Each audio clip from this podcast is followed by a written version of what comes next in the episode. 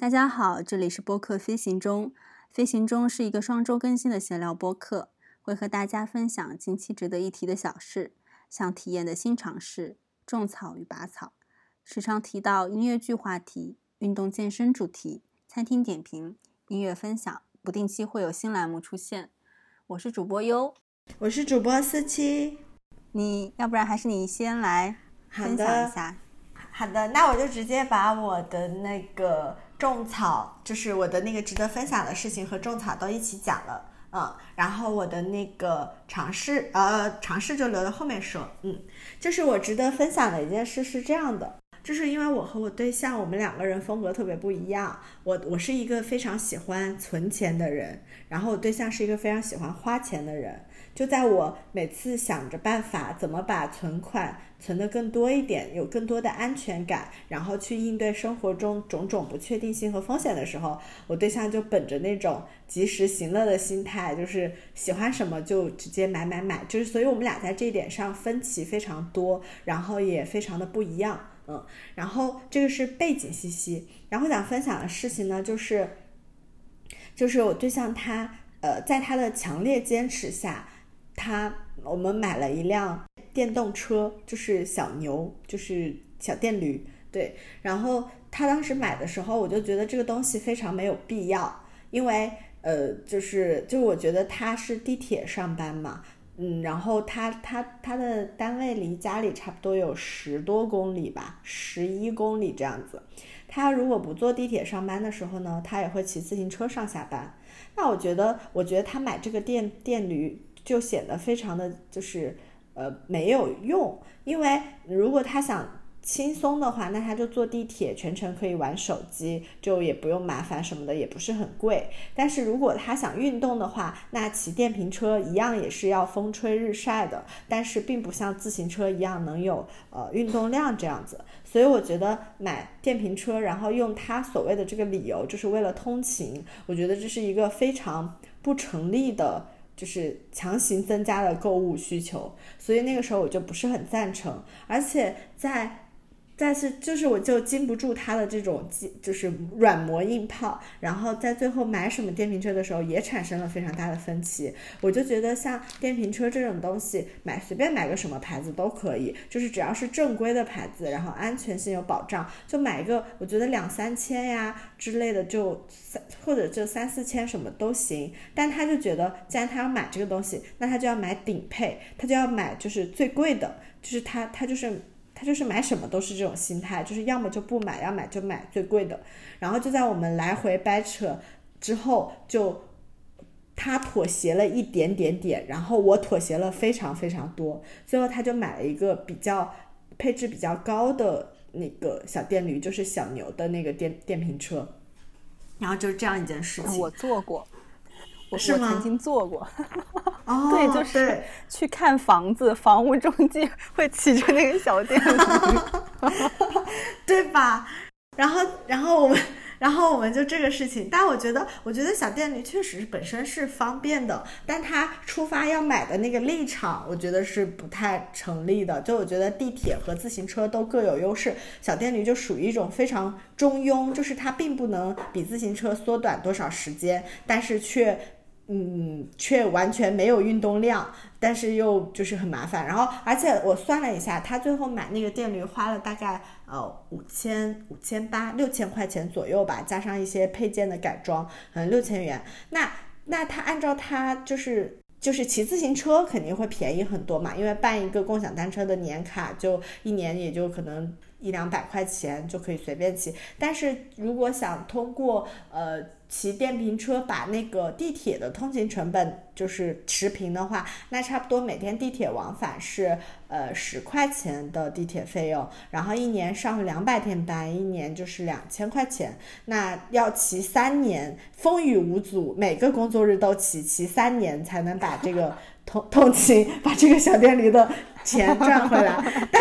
但是我觉得这三年之内，这个小电驴可能很很快就已经被偷啦，就是刚买的那种新电驴就很容易被偷嘛，所以我就建议他，就说在闲鱼上买辆那种二手的，就是我觉得只要电池和刹车没有什么问题，那二手的就比较不容易被偷，而且价格也可以便宜很多。他就死活不同意，最后就买了一辆高配的新的，然后就坚持要用来通勤。然后搞笑的事情就在于，上集我不是说上一期我不是说他骨折了吗？他骨折的那一天就是他买这辆电驴的第二天还是第三天，就是就是他花了那么多钱买回来的电驴，他却骑不了，因为他手断了。然后，然后，但是，但是这个事情就是巧妙，就巧，就是我觉得生活会比有的时候比电影电视剧都要丰富和巧妙，就在于，因为我是没有驾照的，而且我也很不喜欢骑电瓶电驴，因为我觉得很危险，就路上会有那种骑电驴要驾照的吗？我我因为我说我的意思是我没有汽车驾照。然后骑电驴不用驾照，但我觉得电驴就是路况不好，因为很多送外卖的小哥啊，他们会骑很快嘛，就我觉得比较危险。对，而且我觉得，我觉得电瓶速就电驴速度也比较快，但是电驴跟自行车一样都是铁包肉，跟那个汽车不一样，汽车是肉包铁，那铁包肉如果出现什么危机的话，人是会飞出去的，所以觉得很危险。嗯，但结果。就在我极度不赞成的情况下，他坚持买了电驴，然后第第过了两天他就骨折了。这辆电驴在他骨折之后发挥了巨大的作用，就是因为他他现在还可以骑啊，我骑，因为 就是就是我骑着这个电驴带他去 带着他去去医院，对。对，我怎么觉得这个场景这么搞笑呢？是不是特别搞笑？因为我们我们家跟那个医院大概只隔不到两公里，反正特别近。就如果骑电驴过去，大概就是五六分钟。但是那个医院那边那条门口的那条路是单行线。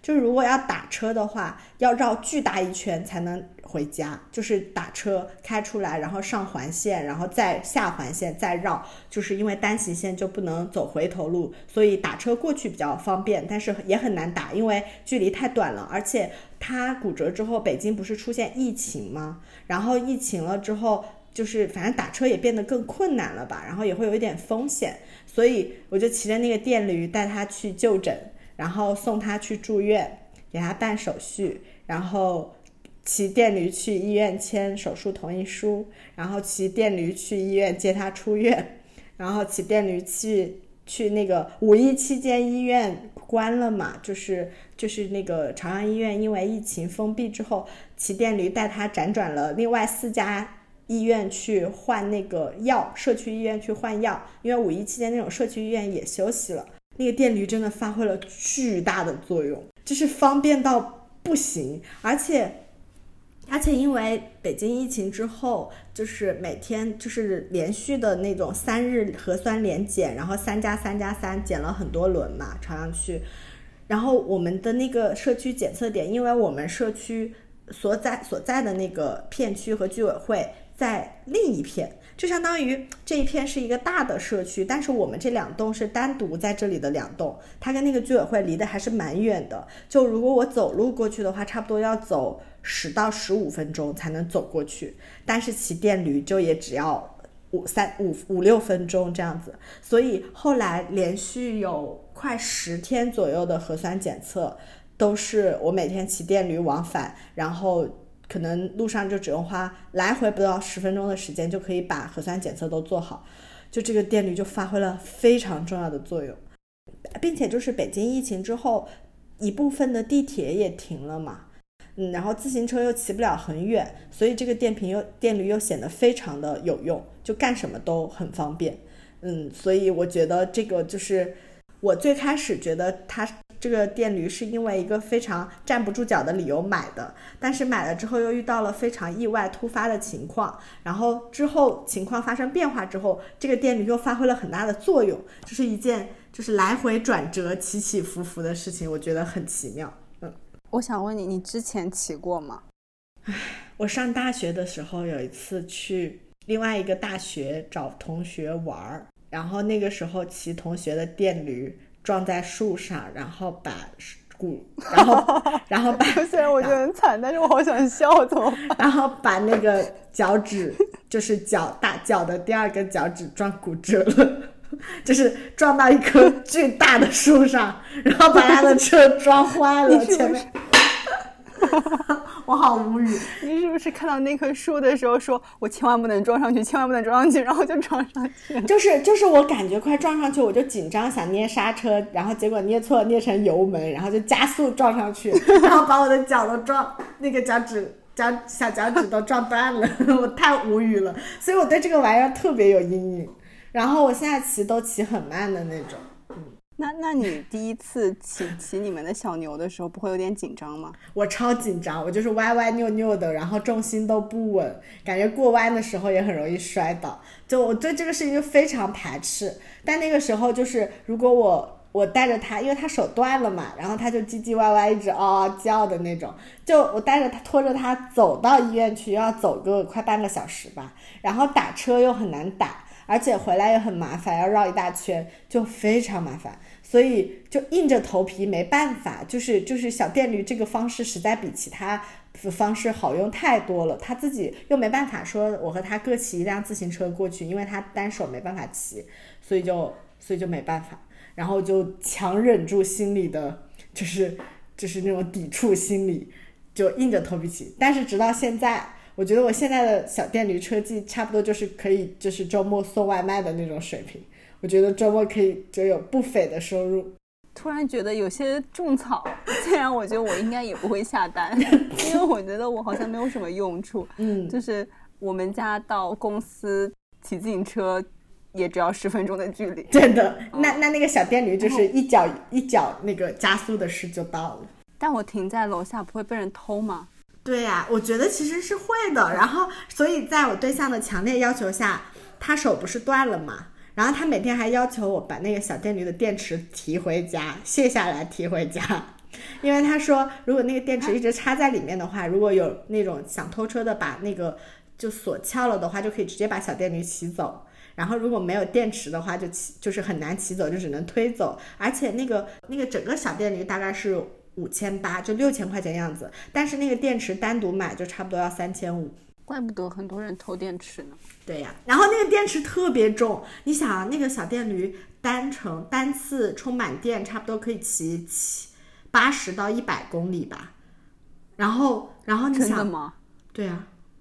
感觉可以跨城交通了。对，我可以去天津上班了。哈哈哈无语。然后，然后它差不多可以骑七十八十到一百吧。然后你能想象那个电池有多大和多重吗？我感觉他骨折的这段时间，我的手臂力量得到了极大的锻炼。哈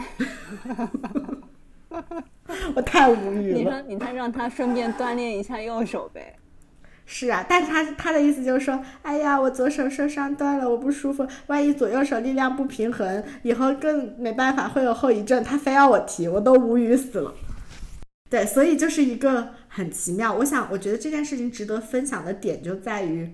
你永远都不知道生活的盒子打开下一颗糖是什么味道的。可能你之前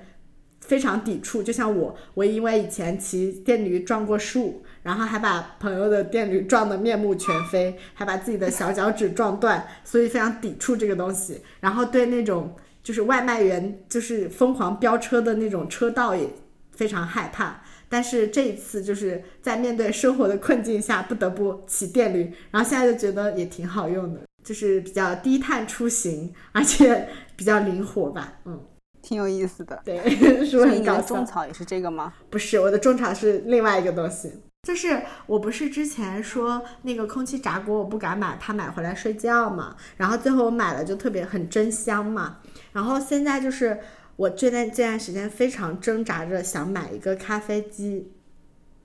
原因就是，嗯，可是可是你不是说你喝咖啡心跳会很快吗？对，这就是我想买咖啡的机的原因之一，也是在这里，就是就是我喝咖啡按照正常，比如说星巴克或者瑞幸的那种美式一杯下去，我基本上人就没了，就是完蛋了，就一下午都会就很心悸。但是呢，我发现就是如果我只是摄入少量一点点，比如说那一杯美式的五分之一或者呃三。六分之一的话，我就可以起到一定的让我比较兴奋、比较清醒，然后提神的作用，但是又不至于到心悸，就是就是很难受的状态。就它其实是有一个耐受度在那里的嘛。然后我最近就是有早起的需求，因为我前一段时间做的一个项目，做的一个项目是要早起拍摄，然后我们早上是。八点钟就要开始，就是八点钟要到那个场地，然后对接合作方，开始准备布置场地拍摄的东西。所以就是基本上合作方还会再早一点到，因为我们要办进那个拍摄场地的通行证什么的，然后要集结那个工作人员到齐了之后统一收证件去办证。所以我们基本上都是七点四十到七点四十五就已经要到那个地方集合。你能想象一个对于平常每天都九点？九点半、九点二十、九点半左右起床的我来说，七点半左右就要到那个地方集合，而且我们家离那个拍摄场地差不多还有七八公里。然后，并且我如果坐地铁过去的话，会换乘也很比较麻烦，然后也要绕路，然后又没有直达公交，所以我是骑小电驴过去的。然后就是又 Q 到了小电驴，它骑过去只要二十多分钟，非常方便。然后我那段时间就是有大概连续一整周，就是因为那一整周每天早上从星期一到星期星期到星期五，然后星期六那天不拍摄，星期天补班还要拍，一个星期有六天早上，每天早上差不多六点五十就要起来，起来之后简简单单吃点东西，喝杯牛奶，然后七点钟就要出门，然后骑大概二十八分钟左右的电驴，然后到那个地方七点半停好车，然后开始就是清点工作人员的那个人数和证件。然后开始准备进拍摄场地，八点钟开拍。哇，我就觉得，我觉得没有咖啡这个工作，我是一定完不成的。就是我，我早上六点钟起来，我仿佛感觉我还在前一天晚上，就是，就是我觉得我的那个时钟并没有播到第二天。我醒来的时候，我觉得我们家。门口窗外的树上的鸟都在跟我说还没到点，就那种感觉，就非常的痛苦，所以我就一定要喝咖啡。我就早上起来第一件事就喝咖啡，然后这样我骑电动车的时候，我的意识才能慢慢清醒过来，我才能就是安全的驾驶。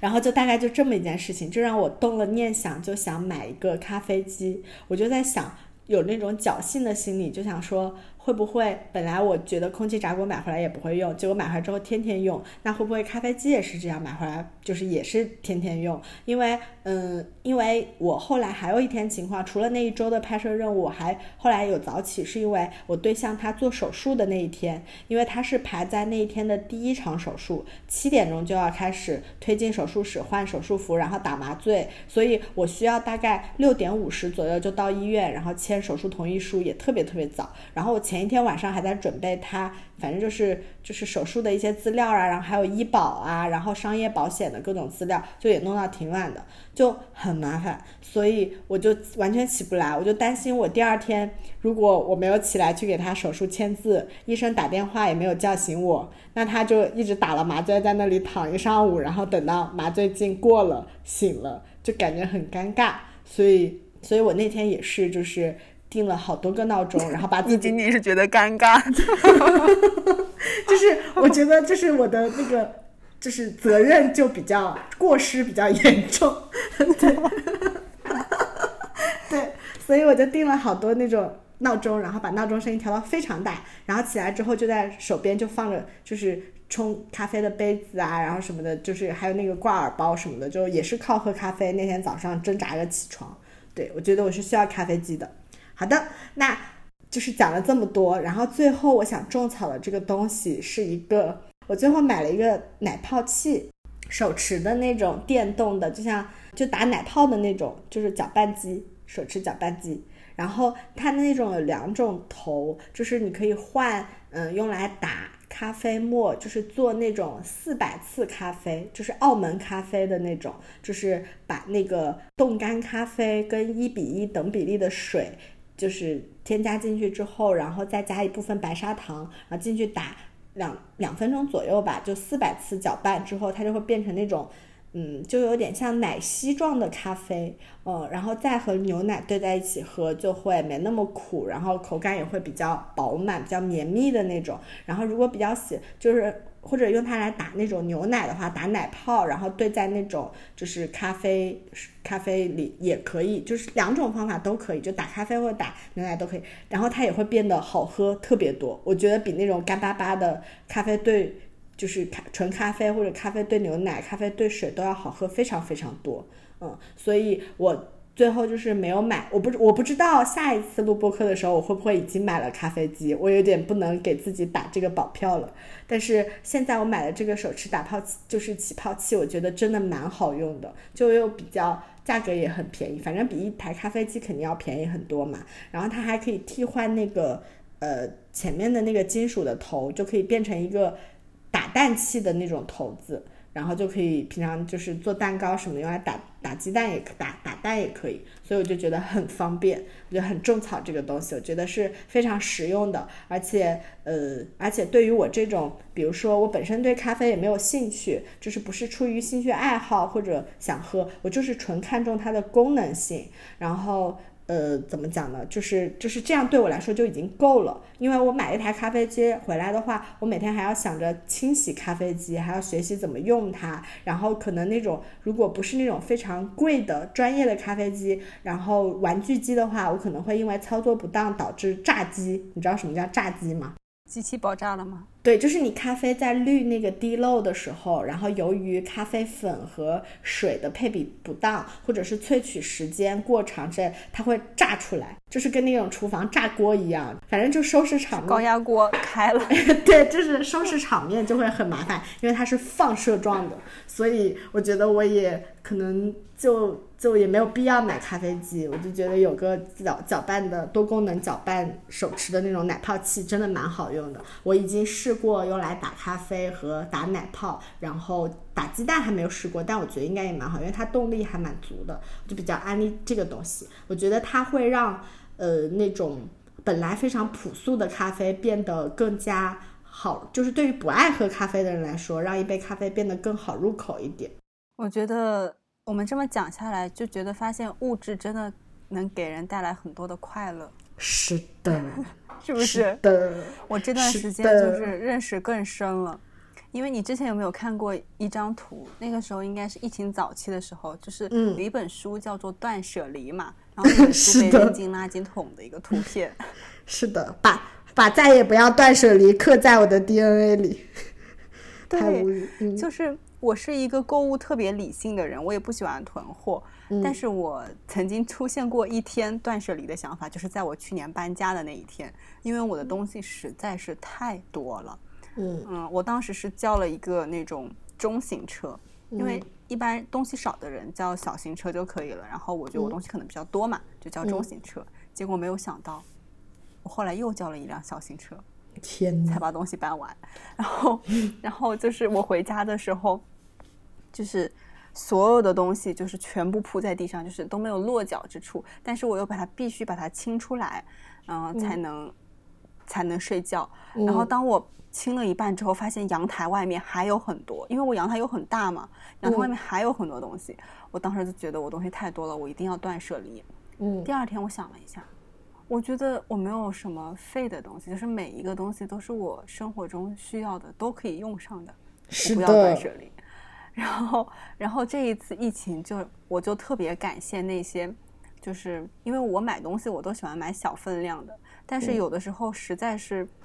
就比如说你要买个十包，真的能比你买一包要便宜很多很多很多。那个时候我可能也会买数量比较大的。然后我这一次就特别感谢那些做促销的商家，就是你买的量大，它就很便宜的那些商家。嗯，就幸亏是，呃，就是他们做活动，我买了很多，才我这段时间有的用。因为有的不是那种生活必需品，它就是有团购或者有保供的。嗯，有的东西可能就是真的就是很难买的，就是在疫情阶段啊，在平常很好买的。我就是很感谢那些。然后，由于这段时间东西又很不好买，我觉得我的物质物质欲望变得更加的强了。就是我真的每天都很想买东西。是的，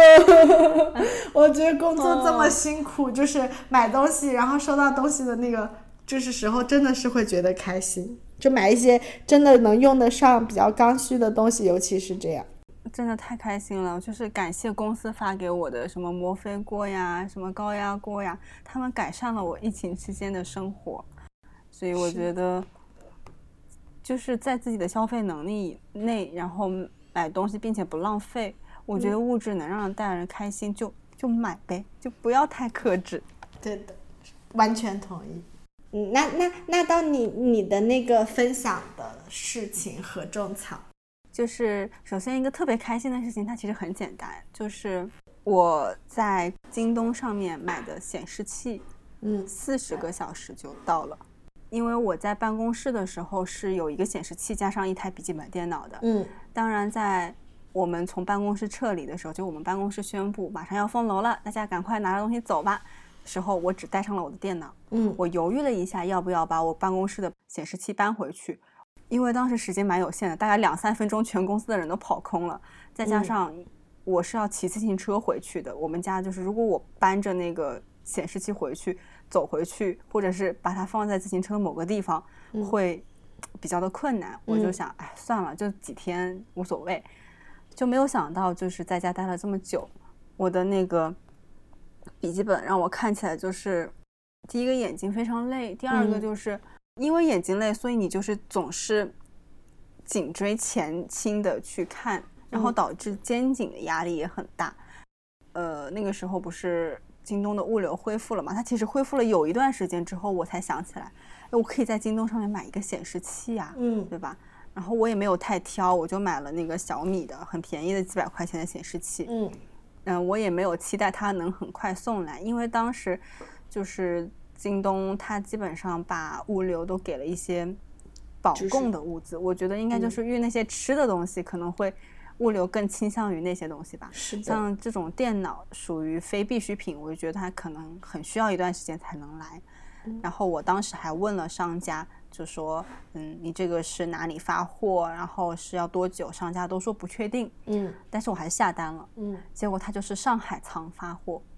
我是星期五的晚上订的，嗯，然后星期天的下午我就收到了，哇，然后屏幕的尺寸，嗯，就是因为我那个写字台上面有一个小小的书架，所以它那个空间有点小，我有点担心它放不进去。就只能放出来，我都已经做好这个准备了，结果它中间就差一厘米的空间，就刚刚好放进去。哇哦，这种极就是这种就是极度幸运和舒适的时候，就不用折腾。对，因为其实其实京东的物流很慢，并且很曲折，就是它刚刚开通的时候，大家是都可以下单，但是都送不到。嗯，到后来呢，就是。能慢慢送到了之后，你就会发现所有东西都没有货。嗯，它可能是由于运力的限制，就把所有东西都调成无货了，就没有什么东西可以买。包括持续到现在也是这样的情况，你你得把所有东西全部都加到购物车之后，一直刷，一直刷，一直刷，才会有库存。包括静默期它也是不送的，就是京东仓就完全停滞了，也停了停了很久。但是我这个就是很很凑巧。就是星期五晚上下单，星期天就送到了，还给了我晚上就是下午我在那装它的一个时间，然后第二天上班就能用上了。太好，用上了之后，我就瞬间觉得缓解了我眼睛和脖子的压力，然后每天上班都觉得非常的舒服。我就想为什么不早点买？后来想，哎，也没有必要，就是我早一点买，说不定那个时候也送不到呀。嗯，是的。所以我特别感谢，就是京东一点都不怕我饿着，他就怕我瞎了。我的吃的都没有到，只有显示器到了。毕毕竟我觉得电子产品是京东的，就是核心业务嘛，就还不太一样。而且而且，我觉得反而可能疫情期间，像电像保供的必生活必需品、食品这些，很容易就是货源跟不上，因为生鲜还要从外地再调啊运。但是电子产品我觉得还是有库存的，所以只要有运力，应该就还好。对，而且我后来还下单了那个 HDMI 转那个什么头，我也不知道是什么头，就是转我，因为它现在我我自己公司的电脑就是 HDMI 的，但是我自己的那个苹果电脑它是另外一种口，然后我就买了一个转接头，这样的话我以后也可以连自己的电脑。嗯，我还还想买一个头，但是我还没有下单，就是因为我在京东上没有找到，就是它，嗯，连接手机的那个头。这样的话，我什么东西都可以投到那个屏幕上去了，不管是看电影也好，或者是看刘畊宏的抖音直播也好，都可以投到那个大的屏幕上面去。好棒呀！对，我就觉得真的挺开心的。是的。然后还想分享一件很有意思的事情。嗯，就是呢，这件事情总结来讲，它叫做隔离期的上海最快能买到非必需品的途径是咸鱼。哇，是不是很有意思？嗯，就是我，呃，因为我其实不像你，你应该是一个比较资深的闲鱼买家和卖家，我没有太在闲鱼上面有成交过，我都是把那种有的公司公司发的那种。我自己不太用得上的东西挂上去，就有人买我就卖，然后没人买我就就也也没有做太多的呃，就是天天去刷新它这种动作。是的，但是就是疫情期间，其实还是有人来问，就说哎呀，你这个呃能不能便宜一点，能不能卖什么的。但我有时候就回复一下，我说我在上海，你介意的话就先不要拍啊。然后有一天闲鱼又提示我有来一个新消息，我说那我又准备去回复一下，跟他说我在上海，你先不要拍。嗯，但那个人他跟我说的是，我也在静安区，我叫闪送来拿，OK 吗？哇哦，天哪，是是锅 吗？你知道不是？你知道是一个什么东西吗？是一个就是那种直播的三脚架和补光灯。就我我我我也就不讲为什么我家有这种东西了，但是因为工作相关，我记我记得你之前说过是工作原因，对。然后它就是一个没有拆封的东西，然后在我家很大一个，很占位子。我也不知道它是什么品牌，该标什么价格，我随便标了一个，我觉得还挺高的价格，大概挂了半年都没有人买。然后那个人就问我，他说能不能来？然后我说你只要叫得到闪送就可以。其实那个时候闪送还挺难叫，并且挺贵的。嗯，我自己想了一下，可能那个闪送的价格跟那个。呃，那个三脚架的价格可能是差不多的。天但是，但是，但是我想了一下，那个人可能他就是自己在家做直播的，然后补光灯或者是三脚架坏掉了。嗯。然后这个时候，如果你上京东或者是上哪儿买，首先第一个可能没有货源，第二个你买到了之后，你也不知道什么时候才能送来。我就觉得这个人好聪明，他竟然会到闲鱼上去搜。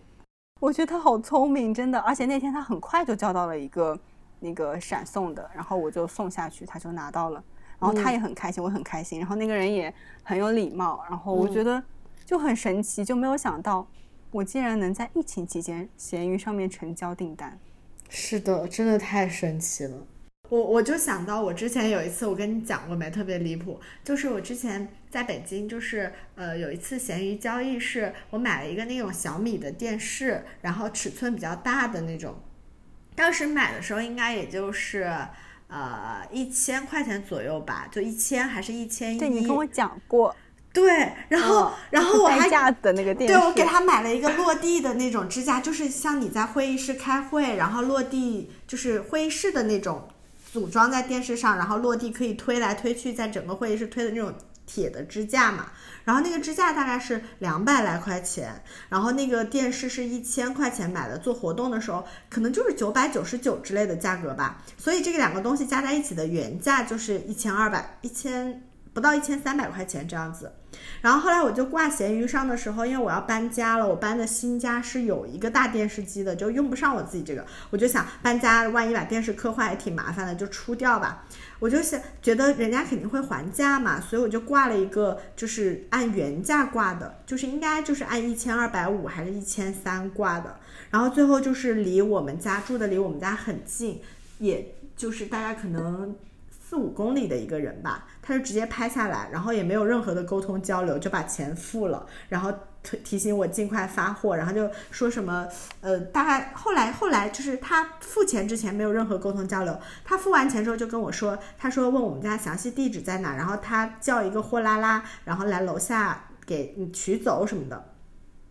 我当时就把电视推到楼下，他还特地强调了，叫我不要把那个电视跟那个支架分分离开，就一起推下去就行。他直接叫一个大货拉拉拉走，我就很奇怪，因为我觉得他骗我，你知道吗？我觉得他是骗子。我觉得没有人会，因为那个电视我在家看了，应该已经快。半年还是一年了吧？就我觉得那个电视机应该也降价了。他来的时候我还跟他见了面，我就跟他说：“我说你有在网上查一下这个电视的型号吗？这个电视是一个半年半年多以前的款，而且我买这个电视和支架原价的时候大概就是一千二百块，一千二百多块钱这样子，和你最后拍下来的价格是一样的，你还要叫货拉拉来拉。然后他最后给我解释了一个，就是说什么，嗯，他说。”他说：“我看你那个信用评价也挺好的，卖的东西也挺多。然后，而且我不想那么麻烦，就是去官网买一个，我我还要自己再配支架，然后组装什么的。你现在都给我弄好了，我就是直接拿回家，插上插上电源就能连着打游戏就能看，我觉得非常方便。因为我就问他，我说我要不要再退一点钱给他，然后他就说不用了，就非常非常的离谱，嗯嗯。”所以闲鱼真的是一个很神奇的地方。我觉得闲鱼就是一个价格出售东西的价格有很大想象空间的地方，就它不太受市场经济的那种价格规律的约束。嗯，只要双方达成一致就可以交易，就非常的神奇。嗯，好呀，那那你那你那你的那个种草是什么呀？种种不出来了。那你的，那你的待在家里，你的种草就是一台好的液晶显示器，然后升级居家办公装备。对，其实不好，我觉得感觉是全网最便宜的。但是我觉得小米真的性价比挺高的，它的颜值也挺高的。然后，而且它的那个屏幕是那种就是磨砂的那种表面，它就不会反光。我觉得这一点很好。我也不太会挑电子产品，就是什么。分辨率啊，什么高清啊，什么什么那些的配置我都不懂，我就觉得我只是在家办公用一用，可能也比较临时的一个东西吧。然后就是尺寸够，然后又不贵，然后我觉得颜值嗯达到我的要求就可以了。嗯，而且像小米这种在二手市场流通也是非常顺利的，就只要你保留购买记录和发票，半年之后你还可以用买回来的价格把它卖出去。嗯，是的。嗯，就像我的小米电视机一样的，所以你要对它有信心。嗯，那我应该没有拔草，我最近就是就是深深沉迷于消费主义的快乐，热衷于寻找一切我想买的东西，所以我买回来东西我都喜欢、开心，用用用，我没有拔草。就希望我在呃怎么说六幺八过后，我能给给大家种一片草。嗯，希望。我觉得上海市民应该有机会参与六幺八的吧。我我我真诚的非常非常非常的祈祷和希望可以，嗯，因为因为我觉得应该可以。嗯，是的，就上海快点解封，我还想来找你找你玩呢。之前我们许愿说去龙美术馆看什么樱花还是什么花吧，嗯，人家早谢了，肯定是啊，嗯嗯，我现在就是许愿就是。就是能能今年还有机会出去旅游，然后也有机会。我真的太想旅游了。对，我也是。我觉得，我觉得努力工作，然后赚回来的那个工资就是精神损失费嘛。我觉得这个精神损失费一定要通过，就是以旅游的方式花掉，才能治好我在精神上受到的创伤。好呀，那那到我了，对吧？我们都没有拔草，然后到我的音乐推荐环节。我要推荐的那首歌是朴树的，叫《空帆船》，然后它可能在音乐平台和引擎上，就是搜呃音乐平台上是搜索不，也许是搜索不到的，或者因为版权原因无法下载。但是我觉得这首歌就是，它是我第一次知道这首歌是应该是二零二零年，就是疫情刚刚起来的那一会儿，那那个时间段前后，然后有一篇。嗯，很火的文章，嗯，是是是叫一个当一个北大毕业生决定去送外卖，然后当时刷屏了好，我看过真实故事计划，对不对？对对对对对对对对对，就那个。然后我那篇文章，我跟你讲，我看哭了。我也是，我当时那篇文章来来回回看了好几次，我真的好喜欢，就是就是反正就觉得看的非常的感动，嗯，因为我之前。就是在我做这份工作之前，我曾经在某一家零售公司工作过一个月，我曾经参与过双十二的那个打包，就是他在讲的时候，我就是所有的回忆涌上心头，当时有多困难，然后我就觉得就很想哭。嗯，是的，是的，我当时我当时就是看他，就是说他对生活。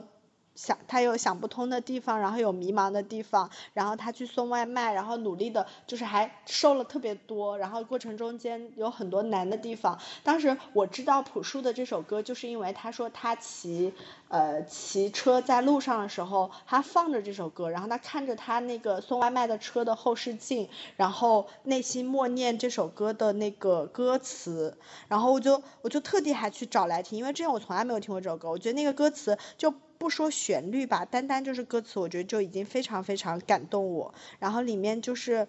嗯，里面就是有一句话，我觉得是我最喜欢的一句，也是今年就是今年这个疫情下，我经常会鼓励自己的一句话，就是他的那个歌词是说，嗯。嗯，当我听到风从我耳旁呼啸着掠过，那一刻，我的心狂喜着，猛烈的跳动。我爱这艰难又拼尽了全力的每一天，我会怀念所有的这些曲折。就，嗯，因为因为我最开始的时候，最近听一些跟疫情相关的播客，有些人，大家就会抱着那种，我觉得其实没有那么善意的心态去去那些。嗯，心理学从业、心理行业从业者的那种博主啊，或者平台下互动，就说说上海疫情都这样了，你就在上海，我看你要怎么治愈你自己的心理，你还能非常乐观开心的在就是疫情下坚持下去嘛？然后上海发生了很多魔幻的事情，你还能说服自己就是接受这一切吗？然后当时我听的那个心理学的 up 就是博主，他讲的就是说，说心理学并不是一门教你如何在所有的情况下都保持幸福、快乐、正向心态的一门学科。它的目标和使命本来就不是这样，就是人应该是很健全的，有感知各种情绪的能力，能对外界做出。呃，外界的发生的种种情况，做出合理的就是情绪心理反应，这个才是健康的状态。他说，他说这个时候如果发生这些事情，我都还能保持开心、呃乐观，然后那个愉悦的话，那我才是心里有疾病。他说，他说面对就是不好的事情，然后保持愤怒，然后保持呃就是质疑或者是。呃，审视，然后或者去抗争的态度，然后这些都是很健康的心理反应，就是会觉得沮丧、失望、难过、绝望，这都是非常正常的情绪情绪表达嘛。然后就说，嗯，不要压抑自己的这些，我觉得就就很正确。今年的情况，就疫情这么难，如果最后变成那种。丧事喜办的感觉，就是还在鼓吹说，嗯，什么我们感谢疫情，感谢呃什么疫情中教会的我的一切，学到一切。我觉得我不能接受这样的说法，我觉得它就是挫折，就是困难，就是发生了不不不公平、不正义、不对的事情，然后它就是非常的艰难和曲折。就是我我可以我可以怀念，或者我可以。从这些挫折中学到东西，但是我觉得首先前提就是我得承认这些东西是错是艰难和曲折，就是不要盲目的去美化它，或者是给自己催眠说这些东西都是对的，是好的，是不得不经历的。我觉得这个太就是太不应该了，嗯，所以所以我感觉这首歌。嗯，就是它的旋律非常鼓舞、鼓励、鼓舞我，然后它的歌词又让我非常的，歌词里的观观点和感受判断都让我很认同，所以我觉得不管就是版权能不能下下来播放这首歌，我都很希望大家就是就是可以可以自己去搜索来听，或者去看一看它的歌词，就很推荐。嗯，那我们就今天就这样。好的，录到这里。好哟。